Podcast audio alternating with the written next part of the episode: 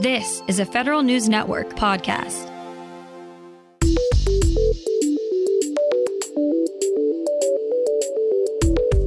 Coming up on today's Federal Newscast, the Pentagon says the military needs to change in this increasingly hotter world. The Biden administration says public research results should be public.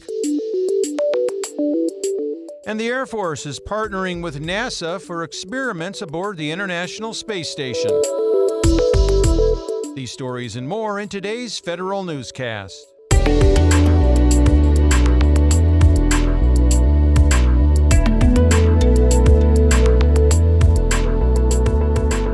It's Friday, August 26th, 2022. Welcome to today's episode of the Federal Newscast. I'm Peter Musurlian. The Defense Department is thinking about climate differently as weather patterns continue to change. Federal News Network Scott Maucione has more. Top Pentagon officials say the military needs to better prepare itself to operate in extreme heat.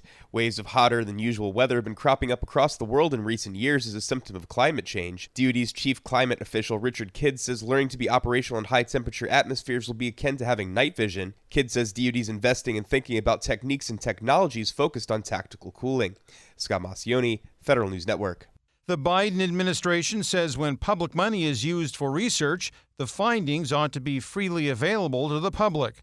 The White House Office of Science and Technology Policy issued new guidance yesterday telling federal agencies to make all federally funded research publications available at no charge. Agencies have until the end of 2025 to implement the new policy. State Farm Insurance has agreed to pay the government $100 million in restitution over claims that it defrauded FEMA's National Flood Insurance Program. The settlement brings to an end a long string of court cases that started 16 years ago with Hurricane Katrina. The Mississippi homeowner said State Farm mischarged the FEMA program by claiming some of the hurricane wind damage was caused by flooding. Federal agencies may soon get some protection against cyber attacks from quantum computers. The National Institute of Standards and Technology says it selected four encryption algorithms that will become part of NIST's post quantum cryptographic standard. The announcement comes after six years of vetting different encryption methods designed to ward off such an attack. The agency's post quantum cryptography standardization project expects to finalize the standards in two years. The encryption algorithms could resist an attack from a future quantum computer that is more powerful than the comparatively limited machines available today.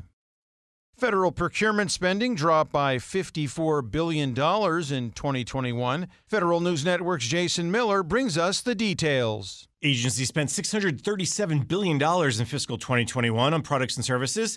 This was about 9% less than in 2020. New data from the Government Accountability Office shows spending on services still outpaces spending on products, especially among civilian agencies.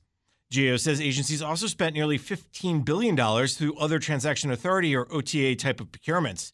This is actually down from 17 billion in 2020, and of that 15 billion on OTAs last year, about 20% went to COVID-related buys. Jason Miller, Federal News Network. Acquisition nerds unite.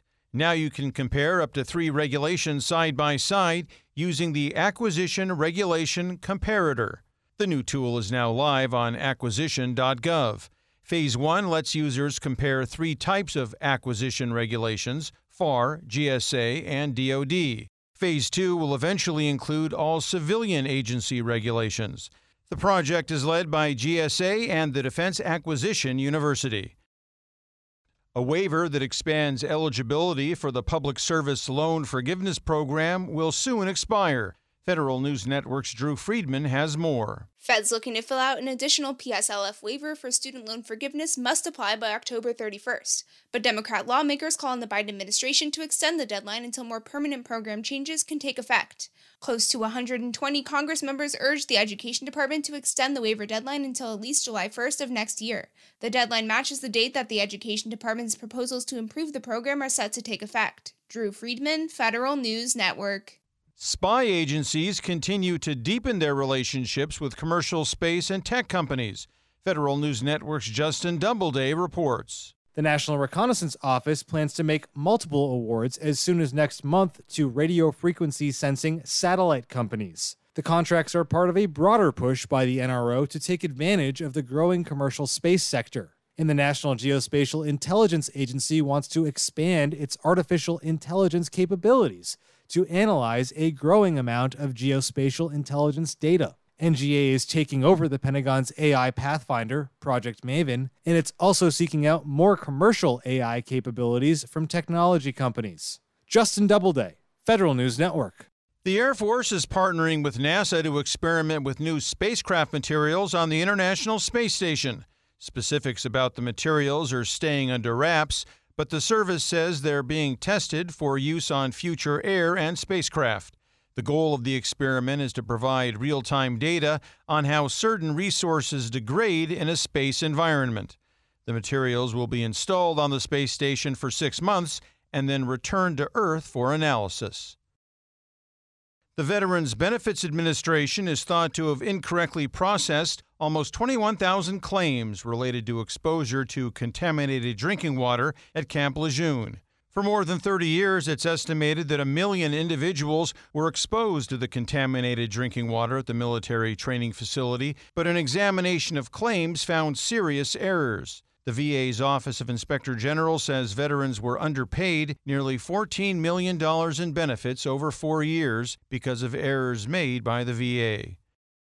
The Office of Personnel Management tells agencies to submit both a progress report and an upcoming plan for their disabled veterans affirmative action programs.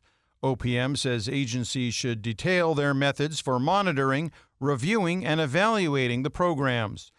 OPM says over the last few years, the reports have shown positive trends in the affirmative action programs. Department of Homeland Security advisors say it's imperative that DHS strengthen efforts to take on disinformation that underlines critical missions. The Homeland Security Advisory Council had already recommended DHS do away with a controversial disinformation governance board but the Council's final recommendations stress DHS cannot ignore false narratives that affect operations like emergency response or cybersecurity. Specifically, the Council recommends DHS bolster its Office of Intelligence and Analysis to serve as the focal point for tackling disinformation. The chairman of the Senate Veterans Affairs Committee says the Veterans Affairs Department is facing challenges to reimburse veterans for travel to and from healthcare appointments. Montana Senator Jon Tester wrote a letter to VA Secretary Denis McDonough calling on the department to improve access to this travel benefit for people without consistent internet access or a smartphone. Right now, it's only accessible online. VA implemented the Beneficiary Travel Self Service System in 2020 to cover costs of traveling to appointments in some parts of the country where such drives can be hundreds of miles. Find these stories at federalnewsnetwork.com. For the Federal Newscast of Friday, August 26, 2022, I'm Peter Musurlian.